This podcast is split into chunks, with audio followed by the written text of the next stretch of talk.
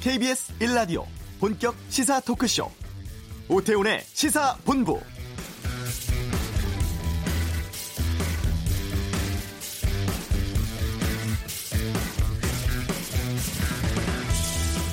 세계에서 가장 아름다운 나라가 되기 위해선 첫째, 완전한 자주 독립국이 돼야 한다.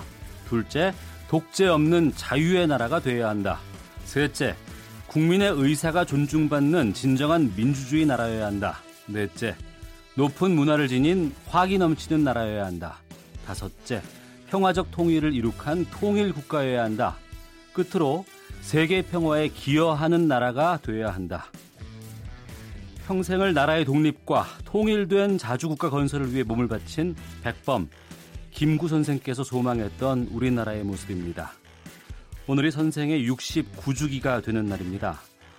오태훈의 시사본부 잠시 후 백범 김구 기념사업회 회장 맡고 있는 김영호 전 국회의장 연결해서 선생의 업적과 또 현재 대한민국에 대해서 말씀 나눠보겠습니다. 종부세 인상이 부동산 시장에 미칠 영향 경제 브리핑에서 살피고요. 정치 현안을 둘러싼 가감없는 설전, 정치 화투는 2부에 준비되어 있습니다. 다양한 시선과 깊이 있는 전문가의 분석을 통해서 여러분의 오후를 책임집니다. KBS 일라디오 오태훈의 시사본부 지금 시작합니다.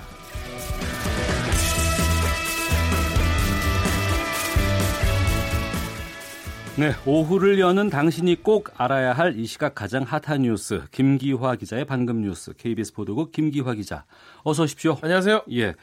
판문점에서 남북 간 철도 연결 문제 논의하고 있죠. 네, 지금 하고 있습니다. 어, 남, 판문점 남측 평화의 집에서 남북이 지금 동해선 그리고 경의선 철도 그리고 도로 연결 및 현대화 사업 이걸 위한 철도 협력 분과회의 전체 회의를 하고 있는데요.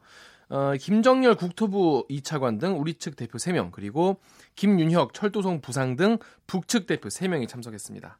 오늘 회의는요, 이 실무적인 사안을 논의하기 위해서 만난 겁니다. 예. 어, 저희가 김정열 차관과는 인터뷰를 한번 했었는데 네. 어, 아무래도 당장의 철도 연결은 힘든 상황 아니겠습니까? 네, 가장 문제가 되는 것은 지금 유엔의 대북 제재 때문인데요. 이 때문에 경제 교류 같은 것이 좀 어, 제한이 있습니다. 그래서 이를 위한 어떤 그 전에 공동 연구 등 이 다양한 준비 작업들이 먼저 논의를 될 것 같습니다. 이렇게 남북 간의 철도 도로 분과회에 열리는 건 2008년 이후에 지금 10년 만인데요. 네. 그리고 또 2010년 어, 천안함 사건에 따른 오이사 조치 이후로 이 경협이 다 완전히 차단되지 않았습니까? 그때 이후로 남북이 개성공단 이외의 경협 경협 사안을 논의하는 것도 이번이 처음입니다. 이제 모레는 또 이제 도로 관련된 분과회의가 열리고요. 네. 다음 달 4일에는 이 산림협력 분과회의를 여는 등 이 427 판문점 선언 후속 논의를 위한 경제 협력 사안 전반이 어, 확대적으로 논의될 계획입니다. 네. 그리고 한미 간에는 방위비 분담 4차 회의 열리고 있다고요. 네, 이게 뭐 예전에는 뭐 미국 쪽에서도 열리고 우리나라 쪽에서도 열리고 계속 지금 진행 중인 사안인데요. 네. 이 방위비 분담금이라는 건 이제 주한미군이 주둔을 하는데 돈이 들지 않습니까? 그렇죠. 그리고 또 훈련을 하는 데 있어서 뭐 전략자산 전개라고 하는데 말이 이제 전략자산 전개지 뭐 무슨 비행기를 띄우고 뭐 전투기를 띄우고 그런 데 들어간 돈을 말하는데요. 이걸 누가 내느냐? 그런 거예요. 근데 이게 이제 한국이 부담하는 몫이 얼마고 미국이 부담하는 몫이 얼마인지 그 방위비를 분담한다고 하는데 한국인 어, 근로자와 인건비 그리고 각종 건설비도 들어가고요. 올해 한국 분담금이 어, 9,600억 원입니다. 네. 근데 내년부터 얼마를 부담할지 이걸 지금부터 협상을 하는 건데요. 어, 우리 측은 지금 장원삼 어, 외교부 협상 대표 그리고 미국 측에서는 티모시 베츠 어, 국무부 협상 대표가 지금 참석을 한 상태입니다. 장원삼 대표는 어, 최근 한반도 안보 환경에 많은 변화가 예상되는 가운데 주한미군의 안정적인 주둔 여건 그리고 연합 방위 체제 강화를 위한 원만한 타결 중요하다라고 밝혔고요. 티모시 베츠 대표는 어, 한반도 상황에 대해서 좋은 결과를 바라고 있지만 논의에서 포함되지 않은 우려도 여전히 많다. 라고 밝혔습니다. 둘이 약간 견해가 달라 보이죠? 네. 그런데 최근에 연합훈련 중단 같은 거 있었습니다. 이렇게 되면 이게 좀 영향을 끼치지 않을까 싶은데. 네, 그렇습니다. 이게 논의가 시작된 지는 몇 개월 지났기 때문에 기본적인 사안은 다 대충 협의가 된 상태인데요. 네. 갑자기 지금 없던 변수가 생긴 셈입니다. 그래서 그동안 미국 측은 이렇게 어, 전략 폭격기 같은 이런 전략자산 전개 비용을 어, 한국이 좀 내라라면서 분담금 증액을 계속 요구를 해왔습니다. 그런데 이제 8월 예정이었던 어, 을지 프리덤 가디언 훈련도 유예되고 예정된 한미 연합 훈련이 잠정 중, 단되지 않았습니까? 네. 그렇기 때문에 이제 협상에도 변화가 생길 것 같은데요. 우리 측은 미국 측의 입장과 관계없이 전략자산 전개 비용은 어, 분담금 협상에서 다루지 말자. 어, 이거는 우리 분담금에 들어갈 돈이 아니다라는 음. 입장을 고수할 것으로 알려졌습니다. 네. 그리고 청와대가 오전에 차관급 수석 3명 교체하는 인사를 했어요. 네, 그렇습니다. 청와대 경제수석에는 어, 윤종원 어, 주 OECD 특명 정권대사 그리고 일자리 수석에는 정태호 어, 대통령 비서실 정책기획관을 임명을 했습니다. 또 기존의 사회혁신 수석은 어, 시민사회 수석으로 이름, 이름을 바꿨고요. 어, 이용선 더불어민주당 양천을 지역위원장을 임명했습니다. 어, 윤종원 경제수석은요 경남 밀양 출신이고요. 서울대 경제학과를 졸업하고 기획재정부 경제정책국장, 어, 대통령 비서실 경제금융비서관을 지냈습니다. 정태호 일자리 수석은 경남 사천 출신인데요. 어, 서울대 사회복지학과를 졸업해서 참여정부 시절 대통령 비서실 정무비서관, 정책조정비서관을 지냈고요. 이용선 이용선 시민사회 수석은 전남 순천 출신인데요. 경제정 전이 경제정의 실천 시민연합 기획실장을 역임했습니다. 예, 또 비서관 인사도 났는데요. 제1부속 비서관의 조한기 의전 비서관 그리고 어, 정무비서관에는 송인배 제1부속비서관 그리고 의전비서관에 김종천 어, 청와대 비서실장실 어, 선임 행정관을 임명했습니다. 네. 최근 경제 지표도 안 좋고 네. 또 일자리 성과도 좋지 않은데 경제 수석 일자리 수석 이 바뀐 인사가 났어요. 네, 그렇습니다. 경질 인사로 볼 수 있습니까?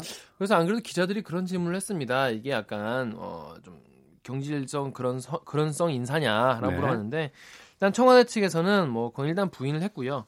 일단 그쪽을 좀 더 이제 한층 더 속도를 내기 위한 거다. 음. 속도감 있는 성과를 내기 위해서다.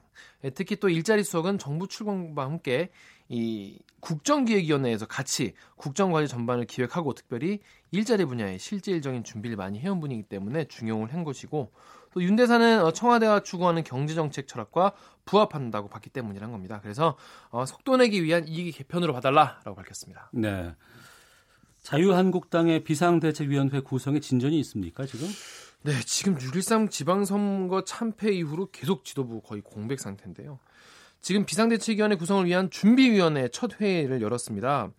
어, 김성, 김성태 대표 권한대행이 이 자리에서 비상대책위원장에게 한국당을 살려낼 칼을 드리겠다라면서 2020년 고, 총선 공천권에도 영향을 줄 수 있도록 하겠다라고 강조했습니다. 또 안상수 비대위원 비대위 준비위원장도 여전히 이 당 내에서는 비대위 준비위를 불신하고 있는 거 알고 있지만 다수가 수용할 수 있도록 적극적으로 소통하면서 어, 훌륭한 분을 모시겠다라고 약속했습니다. 이런 가운데 이 삼선 의원 10명, 10여 명이요. 오늘 오전에 비공개 회의를 하고 일부 중진들로부터 사퇴 압박 받, 지 않았습니까? 네. 이 김성태 권한대행에게 어, 힘을 실어주자 이렇게 의견을 모았다고 합니다.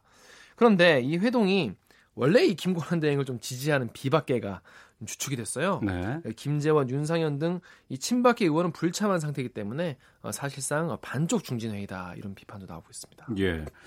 지금 국회가 멈춰 있는데 이거 빨리 수습되지 않겠습니까? 그렇습니다. 이 국회 원구성도 되지 않은 상태인데요. 국회 원구성이 안 되기 때문에 지금 뭐 상임이나 뭐 전체 회의가 안 돌아가고 있습니다.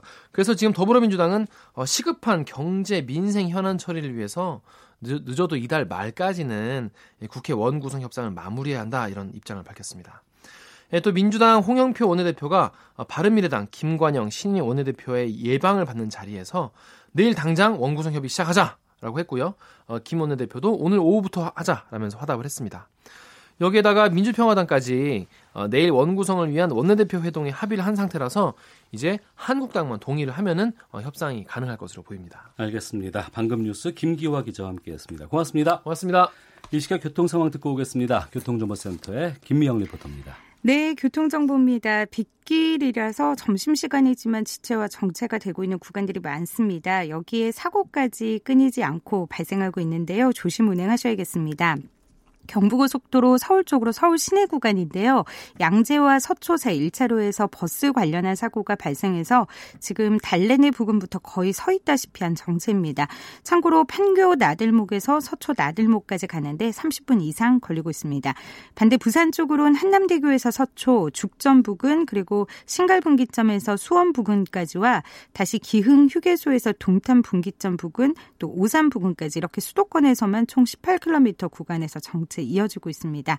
그리고 영남권 서울산 부근 2차로와 3차로에선 주류를 싣고 가던 화물차 단독 사고가 발생하면서 일대가 혼잡하니까요. 참고하시기 바랍니다. 중부고속도로는 남이 쪽으로 호보 분기점 부근에서 남이천 부근까지 7km 구간 쭉 지나기가 답답합니다. KBS 교통정보센터였습니다.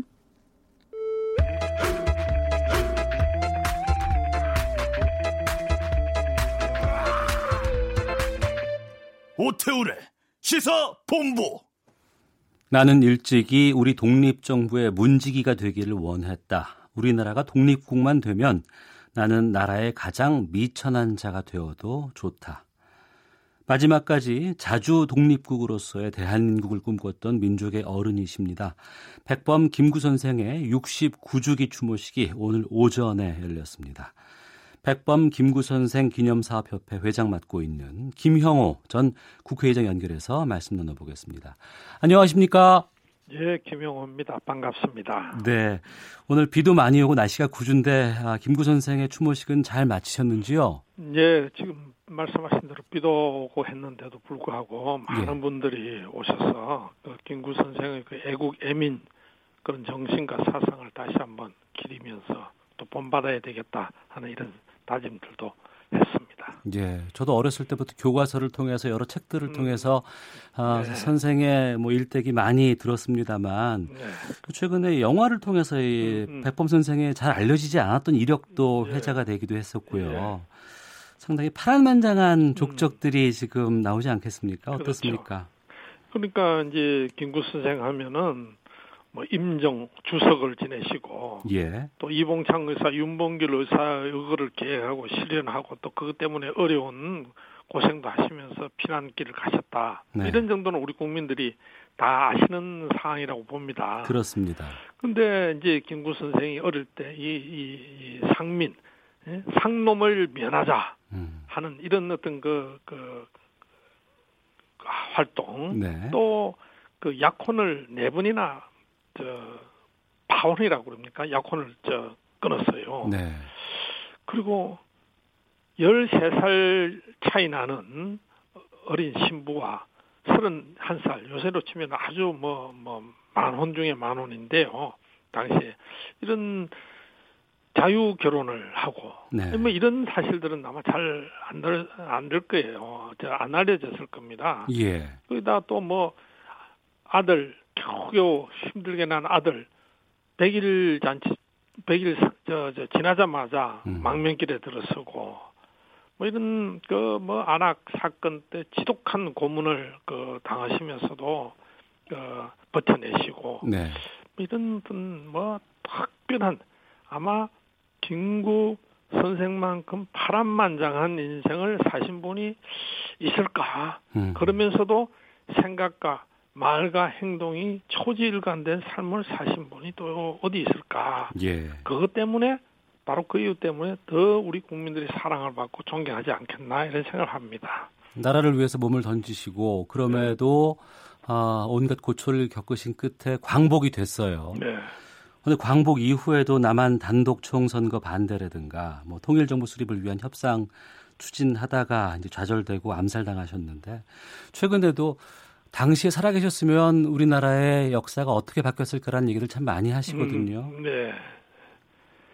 그래요. 근데 이제 우리 김구 선생을 쭉그 백범일지 네. 어, 이런 걸 하면 저 국민의 필독서가 됐고 제가 또 최근에 바로 오늘 헌정도 했습니다만 백범일지를 좀 풀어쓰기 네, 네. 또 했어요. 어. 그래서 그 김구 선생이 왜 그때 그랬을 행동을 하셨을까? 예. 또 어, 김구 선생이라면 이럴 때는 어떻게 할 것인가 하는 것에 대해서 어, 좀 우리 젊은이들 시대를 고민하는 분들에게 음, 더 던지고자 제가 그 백번 묻다 김구 답하다는 책을 냈어요. 예. 근데 이것과 이제 지금 말씀하신 거 연결시켜서 음. 이렇게 좀 대답을 드릴 수도 있겠는데요. 네. 김구 선생이 그 8.15 광복을 맞았다는 얘기를 중국에서 그 광복군 사령부 그 훈련하는 저 가시다가 참관하러 가시다 들었어요. 예. 그런데 기뻐하시지 않았습니다. 광복의 어. 소식을. 아 그래요. 예, 네. 이참 의외고 그걸 백범일지에다 솔직하게 썼는데요. 왜 기뻐하지 않았을까? 이렇게 우리가 주도 주도적으로 주체적으로 광복을 맞이하지 못하게 되면은 앞으로 외세의 영향력 때문에 어. 우리의 발언권이 약해진다. 자주적인 독립을 하는데 상당히 우리의 지장이 있을 것이다. 이런 생각 때문에 기뻐하지를 않으셨어요. 미래를 보신 거군요. 바로 그것이 8.15 해방 이후에 그대로 적중되지 않았습니까? 예. 근데 지금 남북 협상이 이루어지고 있는데 통일로 가야 되는 길을 네. 가고 있는데 이건 참 바람직한 일이죠. 예. 그러나 문제는 우리가 주체적으로 주도적으로 해야 되고 음. 뭐가 주체적으로 주도적으로 해야 되냐면 우리 내부에 철저한 준비 상태가 일어나야 됩니다. 네. 음, 준비하지 않으면 안 되고 그걸 어떻게 준비를 하느냐 솔선수범입니다. 김구 선생이 항상 남보다도 존경을 받는 일은 어려운 일, 힘든 일, 네. 그리고 스스로를 희생하고 책임지는 일에 항상 앞장을 섰습니다. 음. 그래서 솔선수범하는 자세를 우리의 지금 지도자들이 좀 가져야 되지 않겠는가 네. 생각이 듭니다. 예. 이 지금의 한반도 평화 분위기, 화해 네. 분위기를 선생님께서 살아계시다 그러면은 뭐라고 말씀하셨을 그래서 거로 바로, 하세요? 바로 그 준비해라. 준비해라. 준비해라. 주도적으로 맞이해라. 어. 아, 끌려 끌려들지 않기 위해서 예. 지금도 북미 대화 중심으로 또는 음. 중국, 러시아, 미국, 일본 이런 어떤 사강 속에 한반도가 위치하고 있기 때문에 네. 우리가 주도적으로 주체적으로 우리의 발언권, 우리의 영향력 속에서 우리가 원하는 한반도 평화 통일의 길로 가기 위해서 우리는 음. 어떤 각오를 해야 되느냐, 어떤 준비를 해야 되느냐 네. 하는 것을 김구 선생님 제일 먼저 말씀하시지 않았을까 이렇게 음. 생각을 합니다. 예. 그 방금 말씀하신 그 책의 제목이 백범 묻다, 김구 답하다로 되어 있는데 네. 왜 백범은 묻고 김구 선생은 답하는지 이렇게 따로 떼어 놓으셨는지가 궁금해요. 그 아시다시피 이제 백범은 김구 선생의 호이지 않습니까? 그렇습니다. 그 호가 이제 백범이 왜 무슨 호냐 하면은 백정이라는 백, 음. 범부라는 범입니다. 네. 그러니까 일반 백성, 남한 저 백성들도 음. 나만큼의 어떤 독립심, 애국심, 철저한 어떤 그 어, 민족 정신을 가져야 예. 이 나라가 독립한다 하는 이런 뜻에서 네. 스스로 백범이라고 어, 지었던 겁니다. 그래서 백범 우리 일반 백성들이 김구한테 묻는 겁니다. 네. 백범 스스로가 스스로에 묻는 거일 수도 있지만은 음. 왜 당신은 그때 그 길로 갔습니까? 그런 행동을 했습니까? 그리고 오늘 이 상황에서 당신은 어떻게 해야 됩니까? 네. 하는 것을 이제 일반 백성들이 묻고 음. 그 김구 선생은 그 답을 합니다. 답을 네. 하는 것은 그냥 지어낸 답이 아니고 백범일지 네. 선생 그저 유언서나 마찬가지죠. 어린 두 자식에게 나중에 커면 보라고 쓰신 거고 예, 예. 또 학원은 그 상해를 떠나서 중경 임시정부의 그 곰팡이 핀 어두컴컴한 불도 없는 방에서 음. 아주 어 육체적으로 정신적으로 쇠약한 가운데서 민족의 어떤 독립운동가 일원으로서 후세에게 전하기 위해서 썼던 그 백범일지 김구 선생이 어떤 뭐 눈물로 쓰고 피로 쓴 그 백범일지를 통해서 예. 어 우리 후세 국민들에게 그리고 좌절하지 않, 않도록 하기 위해서 음. 제가 뭐 역량은 부족합니다만 뭐 최선을 다해서 한번 엮어보았습니다. 네, 오늘 69주기 네. 추도식이 열렸는데요. 이 김구 선생의 희생 정신이라든가 나라 사랑하는 마음 저희가 좀 깊이 간직해야겠습니다. 네. 아 그리고 이왕 저기 전화 연결을 해주신 김에 요즘 그 정치 현안에 대해서도 좀 묻고자 합니다. 정치 아. 떠난 지 제법 아, 예. 국회의장도 지내셨고 최근에 국회 상황 원구성 아직 안 되고 있고 국회의장도 공석입니다. 현재 국회 상황에 대해서 좀 하실 말씀이 많이 있으실 것 같아요. 많이는 없고요. 예. 핵심적인 것만 말씀하십시오. 예. 말씀하시자면 지금 저 원 구성이 안 됐다는데 네. 이게 무슨 말이냐 하면은요. 네. 국회라는 건물은 있고 국회의원은 있는데 음. 국회의장도 부의장도 상임위원장도 아무도 없어요. 예. 그래서 국회를 열 수가 없는 상황입니다. 예. 그런데 7월 17일이 재헌 70주년이 되는 뜻깊은 해입니다. 그렇습니다. 제가 이게 참 보통 일이 아니다는 생각이 드는 게 제가 재헌 60주년을 맞는 꼭 10년 전에 국회의장이 되었습니다. 예. 그때도 여야 간에 원구성 문제로 협상이 안 돼가지고 음. 국회가 아주 공전을 공전을 거듭했어요. 예. 그런데 재헌 60주년 의미가 크지 않습니까? 예. 제 전임자와 저 사무총장이 다 외국의 귀빈들을 초청을 해놨어요. 예. 그 제가 호소를 했어요. 음. 이거 국회의장만이라도 뽑아가지고 나라 체면은 좀 구기지 않아야 될 거 아니냐. 예. 해외에서 이 귀빈들 국회의장들이 오는데 이거 이거 누가 영접을 할 것이며 네. 누가 대응을 할 것이냐 그렇게 하소연을 했어요 여야 대표들에게 예. 그래서 재헌절 일주일 전에 가까스로 국회의장을 선출을 할 수가 있었어요. 음. 그래서 급히 맞이했는데 지금 70주년은 60주년, 70주년이 뜻깊은 해 대한민국에 국회라는 건물은 있고 국회의원들은 있는데 국회가 없다. 예. 참 창피합니다. 이거 10년 전이나 지금이나 똑같다면 한국 정치가 발전 못했다는 거죠. 이거 예. 이거 빨리 빨리 여야 의원들이 음. 이거 이 문제 해결해야 됩니다. 예. 예. 그 자유한국당이 지금 현재 개파 갈등으로 내홍에 빠져 있는데 지금의 제1야당 모습은 어떻게 보시는지요? 제가 옛날에 자유한국당 아닙니다만 그 당의 원내 대표도 하고 그러셨죠. 예? 뭐 예. 했는데 참 서글퍼져요. 음.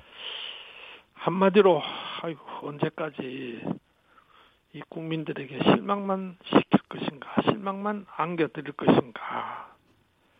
참 이렇게 참패를 당하고도 무슨 내부 싸움으로만 비춰진다면은 사실 여부는 모르겠습니다. 제가 저는 정계를 은퇴한 사람이고 당원도 아니기 때문에 예. 그러나 언론 보도를 보면은 그런 모습만 보인단 말이에요. 예. 우리 내가 한때 몸담았던 그 당의 후신이 지금 자유한국당이라면은요, 이 당을 책임 있는 국회의원을 비롯해서 책임 있는 사람이라면 내 스스로 불쏘시개가 되겠다. 네. 나는 제가 되겠다. 음. 예? 스스로를 활활 태워야 됩니다. 그런 자세 그게 비춰지지 않고 입으로만 하게 되면은요, 국민들은 이제 실망을 하다 못해서 네. 아마 국민들이 다시는 뭐 엄청난 어떤 결과가 올 것 같습니다. 수일 내에 우리 자유한국당 어, 의원들과 책임 있는 사람들이 결단을 내리기를 바랍니다. 예. 당 내외에서 아, 자유한국당 비대위원장의 어, 김영호 전 의장께서도 지금 물망에 오르시는 걸로 제가 들었거든요. 어떻습니까? 의향이 있으십니까? 저는 저는 정치를 은퇴한 사람입니다. 예. 예, 당원도 아니고요. 어. 예, 저는 지금 백범 김구 사업협회 여기에서 전념하시도록. 마지막으로 예. 어, 제가 봉사할 기회를 주신 거구나 이렇게 생각하고 있습니다. 그러면 뭐 이 사람이 좀 비대위원장이 됐으면 좋겠다. 그럼 돌파구가 좀 보이지 않을까라고 하시는 분들 누가 있을까요? 아 많이 있겠죠. 예, 다 이제 진정성을 가지고 예. 진심을 가지고 임해야 됩니다. 절대 자기가 누구든지 이 기회에 내가 뭘 하겠다 어. 뭐 이렇게 이런 생각을 하면은 좀 힘들지 않겠나 하는 생각이 드네요. 그러면 이제 지금 내용을 갖고 있는 그 당에 있는 후배들에게 어 이렇게 해라라고 뭐 권하실 수 있는 행동이라든가 대책 아, 같은 지금 것들을 말씀 말씀드리지 않았습니까? 구체적으로 좀 말씀해 주시죠. 불쏘시개가 되라는 거죠. 예. 되고. 어. 네. 네. 불쏘시개라고 한다 그러면은 무슨 뭐 이를테면 뭐 국회의원을 사퇴한다거나 정치는 말이죠. 예. 그 죽어야 산다 하는 어. 이런 이런 말을 합니다. 예. 네? 그런데 지금은 사- 살기 위해서 죽는 채 해서도 안 되고 예. 진정으로 죽겠다 음. 이렇게 생각을 하고 결심을 굳힌다면요. 예. 그 다음에 구체적인 방법을 얼마든지 나올 수가 있습니다. 음. 네, 자유한국당을 사랑했던 사람, 그 당의 전신을 사랑했던 사람들, 그런 국민들이 눈에 맞는 행보, 결단을 얼마든지 할 수 있습니다. 예. 아, 의원 활동을 하셨을 때 이제 부산 영도구 쪽에서 이제 계속 그랬습니다. 오랫동안 하셨는데요. 네, 예, 이번에 영도구청장은 또 더불어민주당 쪽에서 예, 예. 됐어요. 예, 이러한 예. 그 PK 쪽의 움직임들은 또 어떻게 보십니까? 아, 그건 뭐 뭐지 더불어민주당이죠. 네네. 더불어민주당이 상대적으로 낫다고 생각했기 때문에 유권자들이 표를 줬다는 것도 있겠지만은요. 네. 자유한국당에 대한 실망과 어떤 그 배신감 같은 거, 지금 음. PK 쪽을 물었기 때문에 예. 예, 그런 거 실망과 배신감. 음. 그래서 인물보다는 네. 당을 보고 찍지 않았는가 어. 하는 그런 생각이 듭니다. 예. 네. 그래서 당선된 이 더불어민주당 뭐 시장이나 구청장 예. 이런 분들에게 축하와 더불어 그 어깨의 짐이 훨씬 더 무겁다. 음. 당신을 보고 찍은 것이 아니고 당을 보고 찍은 것이고 상대방 당이 못났기 때문에 상대방 인물이 못난 게 아니고 당이 못났기 때문에 찍었다 음. 하는 이런 게 있으니까 절대 내가 잘났다 이런 생각 말아야 할 겁니다. 네. 어, 이전에 강연에서 자유한국당이 국고 보조금을 거부해서라도 진정성을 보여라라는 주장도 하셨던 것을 제가 예, 그렇습니다. 봤습니다. 어, 최근에 뭐 국회의원 특활비를 폐지하자는 주장도 지금 나오고 있는 상황인데 이런 부분에 대해서는 어떤 의견이신지 좀 말씀해 주시죠. 국고 보조금의 정당이 우선 국고 보조금을 받아서 운영되는 데는 선진 민주주의 국회에서는 없습니다. 그런 나라는 없어요. 예. 자립정당, 자활정당이 되기를 포기하려면은 국고보조금, 국민이 낸 세금, 정부 음. 예산을 가지고 쓰십시오. 네. 이건 민주정당도 아니고요. 이것이야말로 적폐입니다. 적폐 청산은 이런 걸 하는 겁니다. 네. 그건 특활비 최근에 나오고 있는데요. 특활비 공개하고 투명하게 해야 됩니다. 이제 시대 바뀌었으니까. 음. 그런데 특활비 폐지하려면요. 국회만 폐지해서는 안 됩니다. 네. 청와대부터 모든 부처 다 공개하고 또 다 폐지한다. 국회와 음. 더불어. 이렇게 하면 대한민국의 그 청결도라 그럽니까? 청명도라 그러니까 대단히 높이 올라가겠죠. 네. 알겠습니다. 오늘 말씀 여기까지 듣도록 하겠습니다. 네, 예. 지금까지 국회의장을 지내신 백범 김구 선생 기념사업협회 김영호 회장과 함께 말씀 나눴습니다. 오늘 말씀 고맙습니다. 네, 고맙습니다. 네, 이어서 이 시각 헤드라인 뉴스 듣고 오겠습니다. 제10차 한미 방위비 분담 특별협정 체결을 위한 4차 회의가 오늘 오전부터 군기 외교원에서 열리고 있습니다. 청와대가 오늘 차관급인 수석 3명을 교체하는 인사를 단행했습니다. 청와대 경제수석에는 윤정원 주 OECD 대사를, 일자리 수석에는 정태호 대통령 비서실 정책기획 비서관을 임명했습니다. KB 하나은행과 시티은행, 경남은행은 오늘 대출금리가 부당하게 적용된 대출자 수와 금액, 관련 상품 등을 공개하고 환급 절차를 발표했습니다. 오늘 오전 8시 10분쯤 서울 김포공항 유도로에서 탑승구로 이동하던 대한항공편과 아시아나항공 여객기가 부딪혔습니다. 탑승 승객은 없었으며 부상자도 발생하지 않았습니다. 한국소비자원 소비자분쟁 조정위원회가 라돈이 검출된 대진 침대 매트릭스 구입 대금 환급 등과 관련한 집단 분쟁 조정 절차를 개시하기로 결정했습니다. 지금까지 헤드라인 뉴스 정원나였습니다.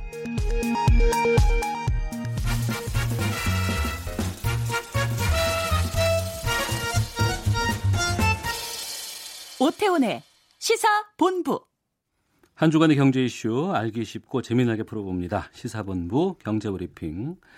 아, 자세한 이야기 이인철 소장과 함께 말씀 나눠보겠습니다. 어서 오십시오. 예, 안녕하세요. 예. 은행 가상금리 조작 또 종부세에 대해서 오늘 좀 들어볼까 싶은데 은행이 대출 고객의 소득과 담보 등을 조작해서 고금리의 이자 장사를 했다.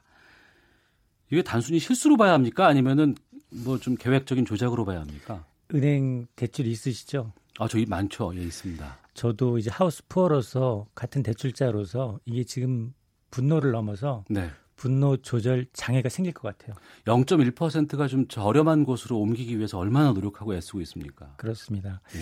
금융감독원이 이제 시중에 9개 은행에 대해서 지난 2월부터 5월까지 넉 달 동안 이게 전수조사가 아니에요. 네. 일부 영업점을 대상으로 실태 조사를 했는데 조사해 보니까 대출 금리를 부당하게 올려받아서 적발된 사례가 수천 건에 달한다라는 거였습니다. 네. 근데 이것도 거짓말이에요. 음. 오늘 경남은행, 하나은행, 시티은행, 잘못 인정했는데요. 세부시 경, 그렇습니다. 예. 그러면서 이제 환급 조치 발표했는데 경남은행에서만 만 건이 넘게 발견이 됐어요. 아 은행 한 곳에서만. 네. 어. 그런데 적발된 사례를 보게 되면 연소득이 8,300만 원인 직장에 대해서 예. 소득 제로, 영원으로 입력을 했다는 겁니다. 소득이 없다. 이 사람은 소득이 없기 때문에 가산금리를 높게 받아야 된다라는 아니 거죠. 그그 정도의 소득이 있는 사람이 내 소득에 맞게끔 금리를 줬을 거라고 생각했을 거 아닙니까? 맞습니다. 그런데 그것을 0으로 조작해서 금리를 매겼다는 거예요. 그렇죠. 그리고 어. 또 하나는 담보 물건이 있었음에도 불구하고 이 사람 담보 없다. 예. 라면서 가산금리를 높게 매겼다는 건데요. 이게 단순 영업 직원의 실수라는 게 말이 안 됩니다. 그렇죠. 왜냐하면 영업 창구 직접 찾아가시면 영업 직원이 대출 승인권자가 아닙니다. 예, 예. 수많은 대출 서류를 꼼꼼하게 정리를 하고 바로 위 상관 팀장한테 보고하고요. 팀장이 다시 지점장한테 보고를 합니다. 음. 지점장이 다시 본사 대출 전담 부서에 승인이 나서 돼야 되는 거예요. 피드백을 받아야 되는 거거든요. 예, 예, 예. 근데 그 과정을 몰랐다? 이게 이게 만일 고의 실수라면 음. 이거는 은행 전체 시스템의 총체적 난국이에요. 예. 그러다 보니 뭐 금융감독 당국도 비슷하게 의심을 하고 있는 거죠. 뭐 여러 지점에서 동시다발적으로 비슷한 사례가 발견됐다라는 점으로 미루어서 이건 단순 실수보다는 음. 고의나 아니면 시스템적 문제의 소지가 있다. 라고 또 보고 있는 겁니다. 대출 금리 상담받을 때 그런 얘기들 많이 들어보셨을 것 같아요.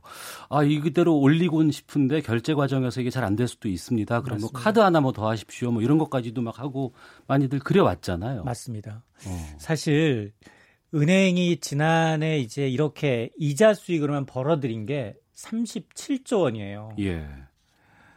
우리나라 제일 수출 효자 품목 반도체하고 맞먹게 지금 했거든요. 음.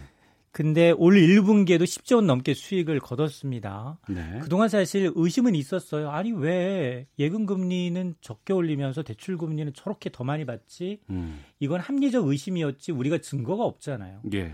근데 이거는 뭐냐면 이거는 거의 이자 사기거든요. 도둑질이잖아요. 네. 고객한테 정당히 줘야 될 이런 이제 크레딧을 안 주고 자기네들이 이자 덤터기를 씌웠다는 거거든요. 예, 예. 그러면서 금융감독 당국은 모든 은행에 대해서 유사한 사례가 있는지 전수조사해라. 음. 근데 이게 자체 전수조사예요. 예. 은행 조사- 스스로가 그렇습니다. 조사 대상 기간이 채권 소멸 소요가 5년이니까 5년간 한번 이제 이 조사해 봐서 부당하게 정말 은행이 더 받았다. 그러면 대출자한테 모두 환급하라라 그러는데 여기 두 가지 문제가 발생합니다. 하나는 은행한테 아니 고양이한테 생선을 맡기는 것도 아니고 네. 은행한테 자체 조사를 맡긴다고요? 음. 셀프 조사를 하는데 이게 실효성이 있겠느냐 이 부분과 두 번째는 아니 채권 소멸 시간 5년이라고 하지만 그럼 5년 이전분은 은행이 그냥 꿀꺽해도 괜찮은가? 네. 이 부분에 대한 문제 제기할 수 있는 거고요. 만에 하나 역으로 고객인 내가 소득을 속이고 담배 물건을 속여서 대출을 받았다가 적발됐다. 그럼 나는 5년치 이자만 더 내면 되는 건가요? 저는 구속 사기감이에요. 예. 그러다 보니 이번 은행권 사기 행각에 대해서 과연 금융감독 당국이 은행에 대해서 어떤 제재를 내릴지 음. 제재 수위에 정말로 관심을 가져야 되는 이유입니다. 네. 계속해서 좀 금감원의 어떤 그런 것에 대해서 좀 저희들이 계속 지켜봐야 될 것 같고 은행 쪽에서 어떻게 처리하는지도 예의 주시를 좀 해야 될 것 같습니다. 아, 시간이 많이 없어서 좀 넘어가야 될 것 같은데. 정부의 보유세 개편 방안 윤곽 드러났는데 종합부동산세 인상하는 데 초점 맞춰졌죠. 맞습니다. 보유세는 두 가지가 있어요. 이제 지방세인 재산세가 있고 그리고 이제 어, 뭐집 높은 다주택자들이 무는 이제 종합부동산세는 국세입니다. 네. 국가가 걷어가죠. 근데 이번 보유세 개편은 종합부동산세 강화합니다. 음. 왜냐하면 재산세를 건들게 되면 7월과 9월에 납부하는 재산세는 모든 주택자, 뭐 지방의 작은 주택을 갖고 있든 다 해당이 되다 보니까. 예. 이번에 나온 게 크게 네 가지 시나리오예요. 종부세 네. 그럼 어떻게 올릴 거냐? 이 과표 비율을 좀 높이는 방식의 공정시장 가액 비율을 좀 현실화해 보자라는 네. 게 1안이었고요. 2안이 아니야. 종부세로 올리는 건 어때? 이게 2안이었습니다. 음. 3안이 둘 다 올리자. 공정시장 가액 종부세를 둘 다 올리는 거예요. 이게 가장 가장 강혹한 게 3안이었고요. 네. 4안은 4만 가운데 그래도 1주택자는 좀 빼주자. 이게 음. 4안이었습니다. 문제는 공정시장 가액 비율이라는 건 그냥 시행령만 고치면 바로 시행이 가능한데 네. 문제는 종부세율 지금 최대한 2% 받는데 2.5%까지 올리는 건 이거는 법 개정 사항입니다. 예. 국회 벽을 국회. 넘어야 하는 사항이에요. 어. 그러면 이건 언제쯤 나올 수 있을까요? 그 안을 정하는 건. 일단 다음 달 초가 되면 아마 이제 이 대통령 직속 재정개혁 특별위원회가 네 가지 안을 올렸기 때문에 예. 아마 안이 나올 거고요. 이게 예. 이제 법 개정 사항이 들어가게 되면 내년도 입법 개정안에 들어가야 합니다. 네. 그러니까 이제 좀 시간은 걸릴 수 있겠지만 지금 간복이에요.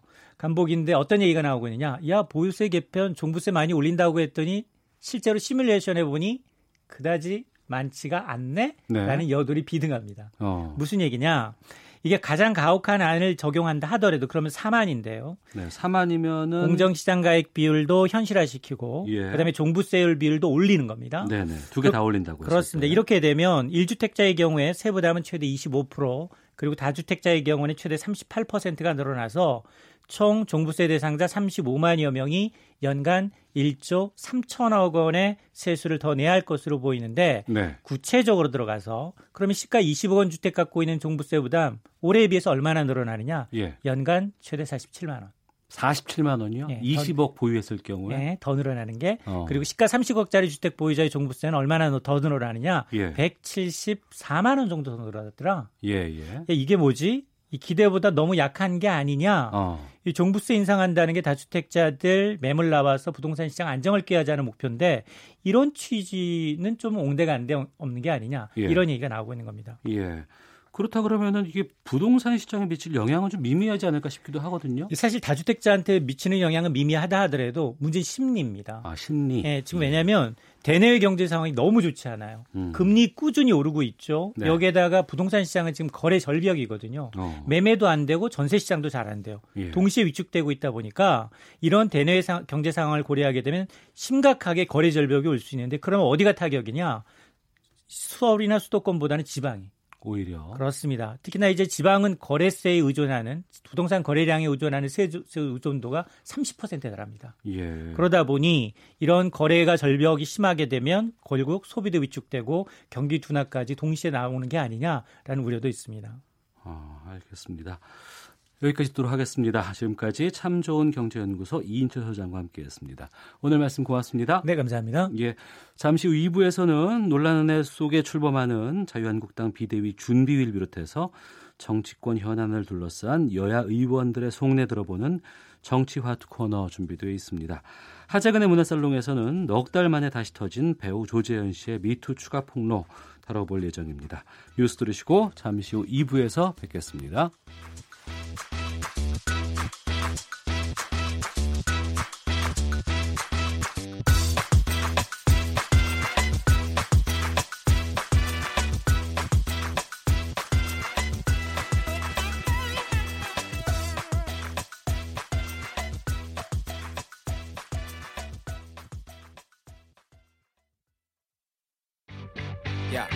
왜?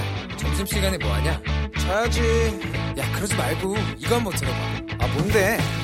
지금 당장 라디오를 켜봐 나른한 오후 깨울 시사 토크쇼 모두가 즐길 수 있고 함께하는 시간 유쾌하고도 신나는 시사 토크쇼 오태훈의 시사본부. 네, 오태훈의 시사본부 화요일 2부 첫 코너 시작하겠습니다.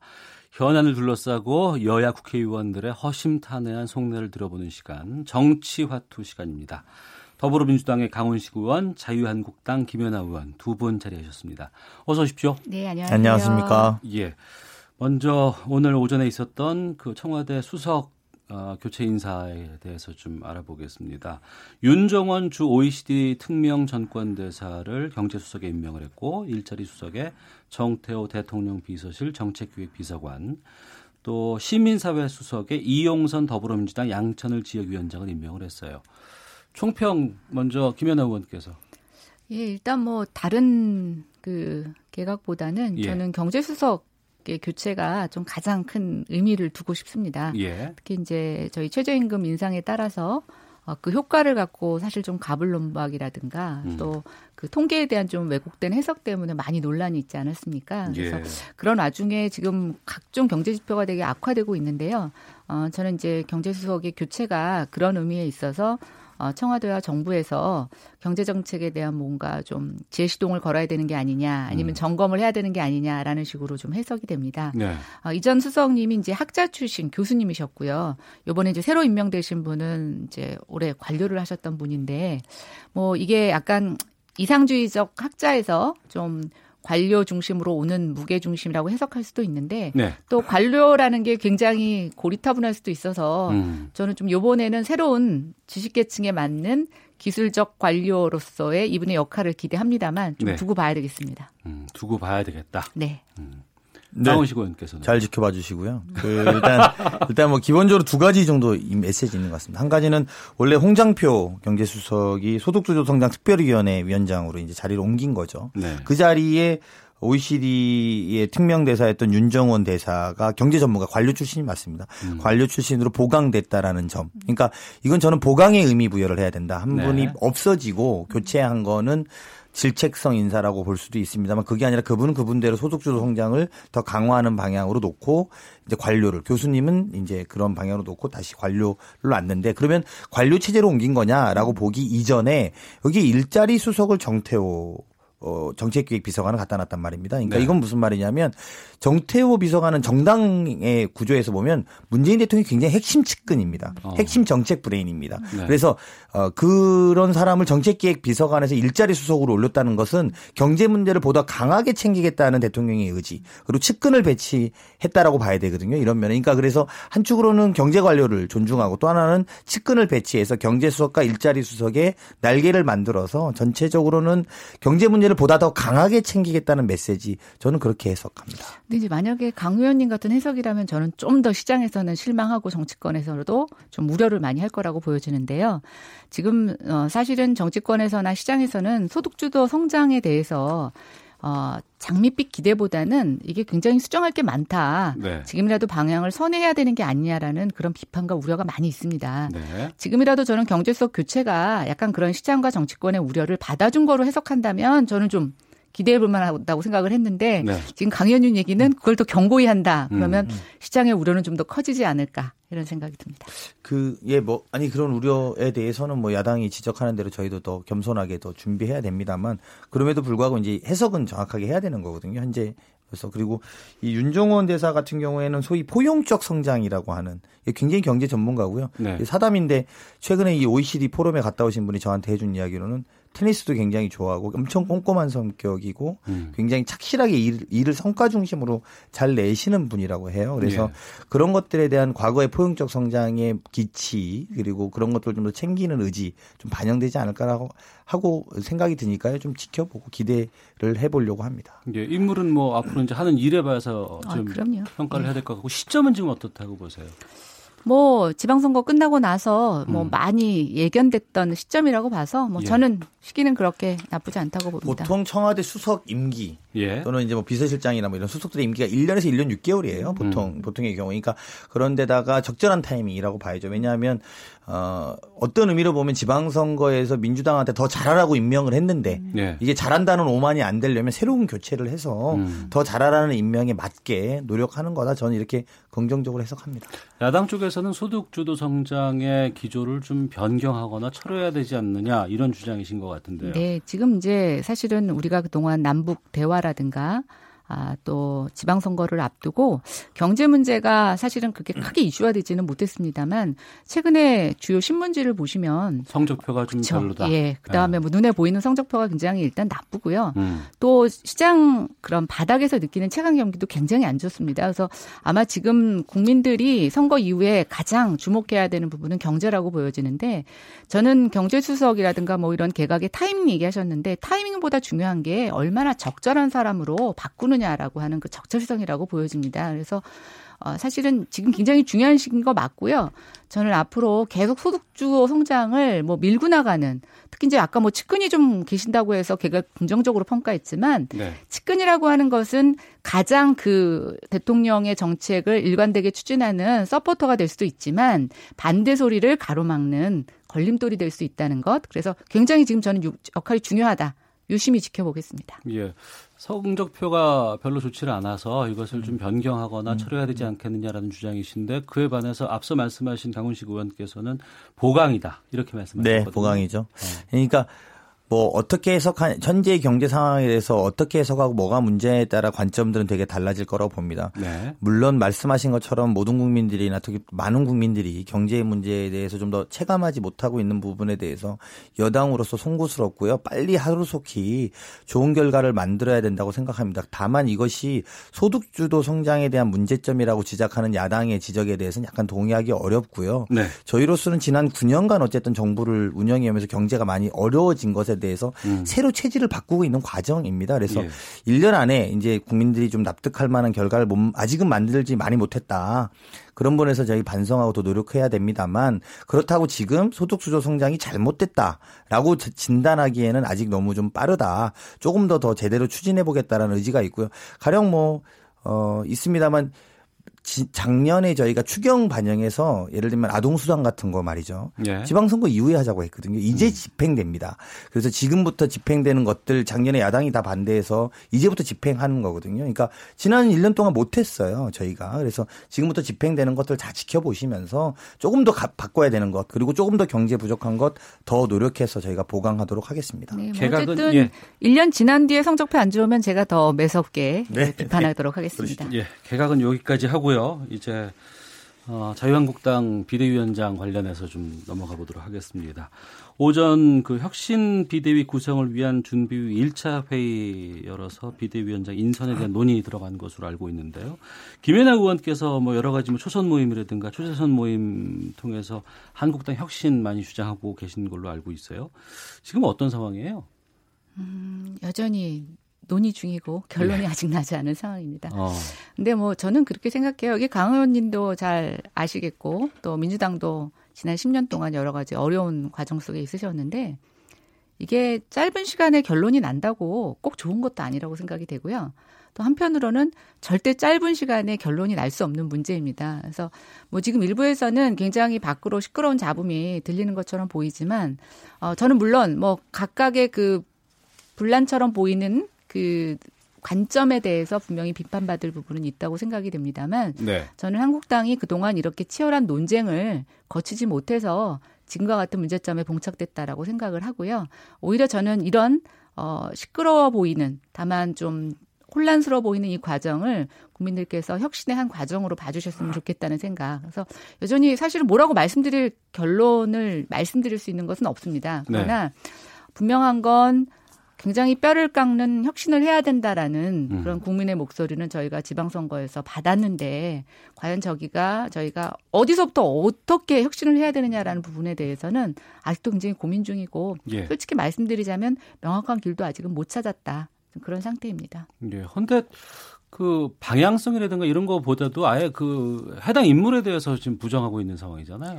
아, 근데 이제 그거는 조금 다른 상황인데요. 지금 예. 여전히 그 비대위하고 조기 전대를 하느냐의 논란도 있고 또 이제 김성태 원내대표가 일단 지금 원내대표로서 비대위를 준비하는 이제 일종의 권한 대행을 하고 계시지 않습니까? 예.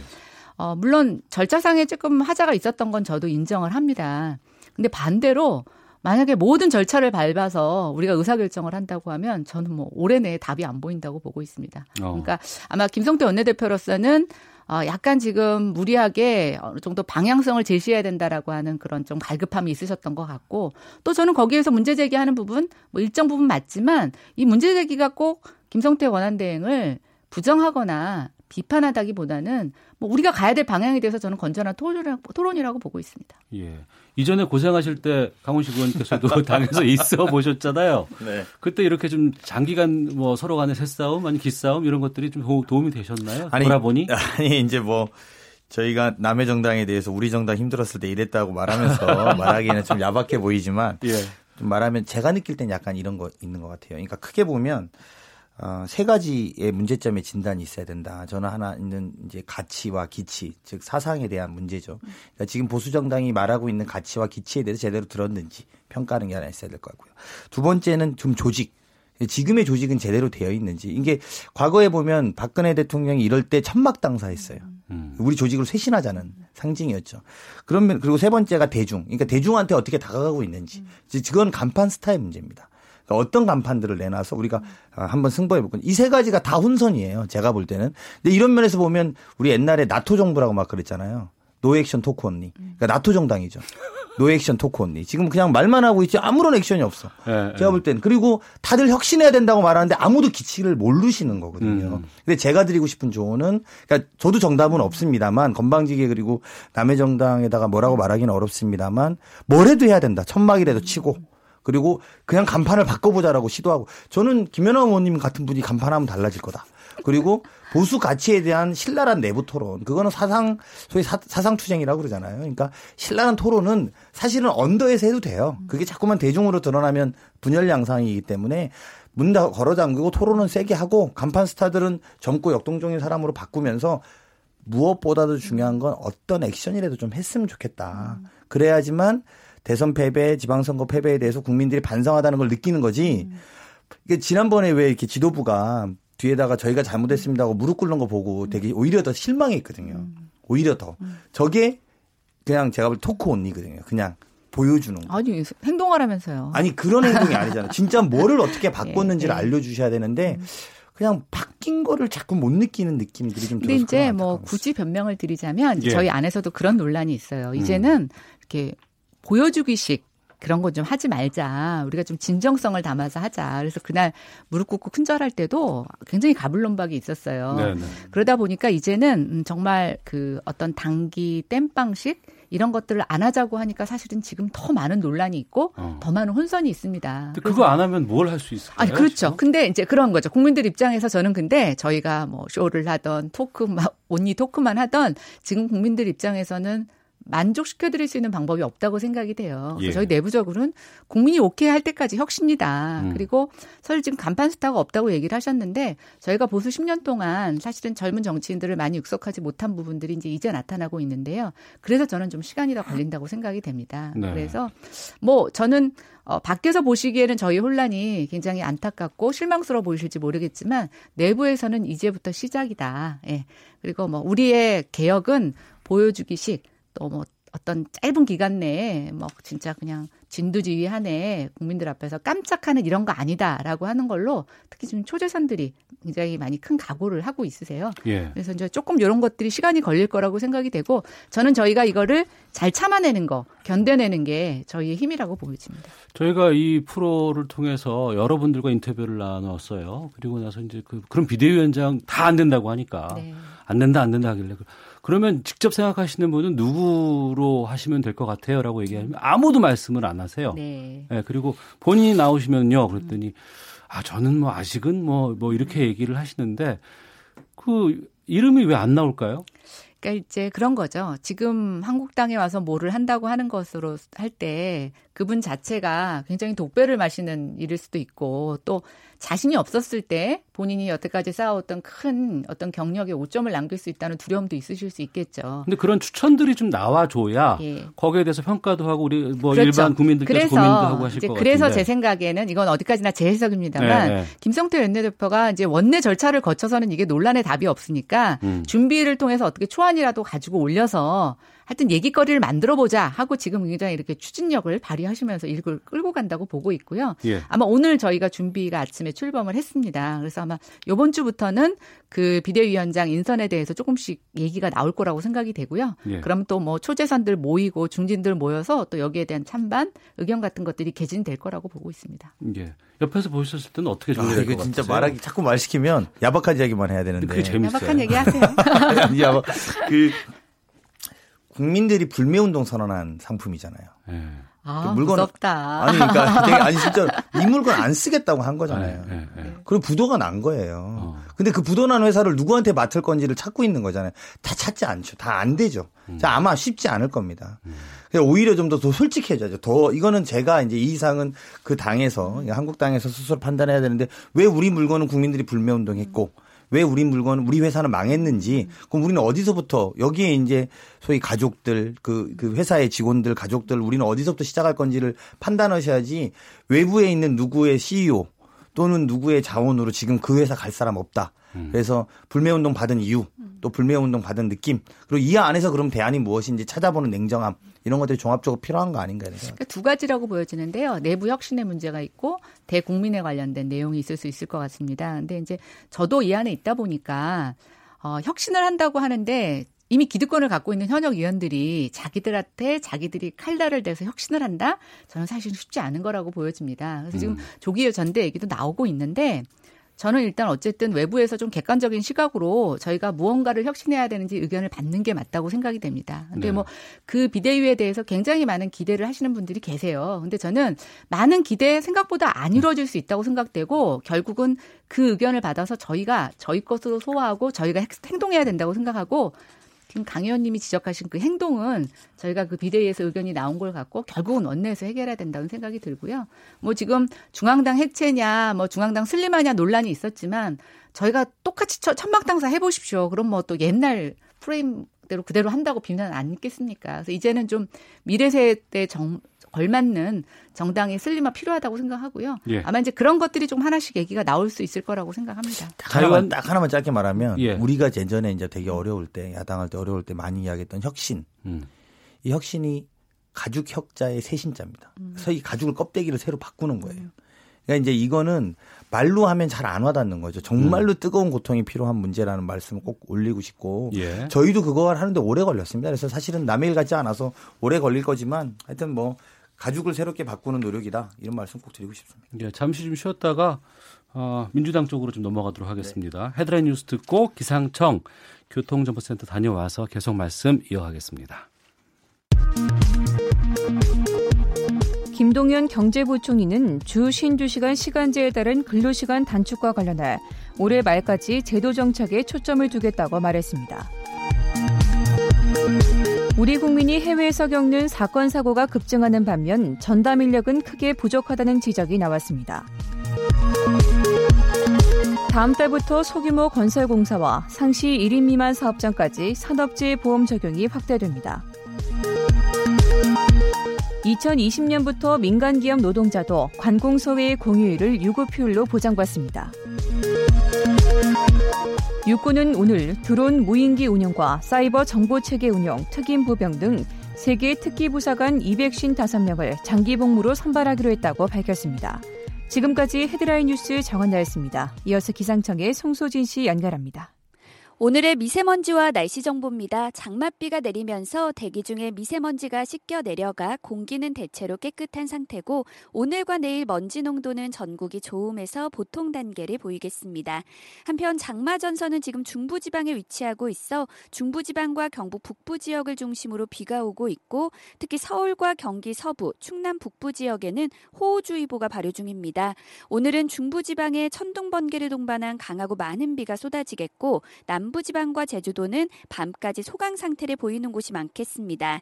하지만 밤 사이에 장마 전선이 남쪽으로 내려가면서 내일은 충청도와 남부지방에 집중호우가 예상됩니다. 오늘 낮 기온은 서울 25도, 대전 27도, 광주와 대구 29도 등으로 낮 동안 소강 상태를 보이는 남부지방을 중심으로 낮 더위가 이어지겠습니다. 현재 서울의 기온은 20.7도, 지금까지 57.5mm의 비가 내렸습니다. 날씨와 미세먼지 정보였습니다. 이어서 이 시각 교통 상황을 KBS 교통정보센터 김미영 씨가 전해드립니다. 네, 교통정보입니다. 수막 현상을 줄이기 위해서 장마 기간 중에는 타이어의 공기압을 10% 정도 더 높여서 운행하시는 게 좋겠습니다. 타이어 마모 상태 확인도 꼭 하시는 게 좋겠습니다. 영동고속도로 인천 쪽 북수원 부근 1차로에서 화물차 관련한 사고를 처리하고 있습니다. 동수원 부근부터 3km 구간에서 여파를 받고 있는 모습이고요.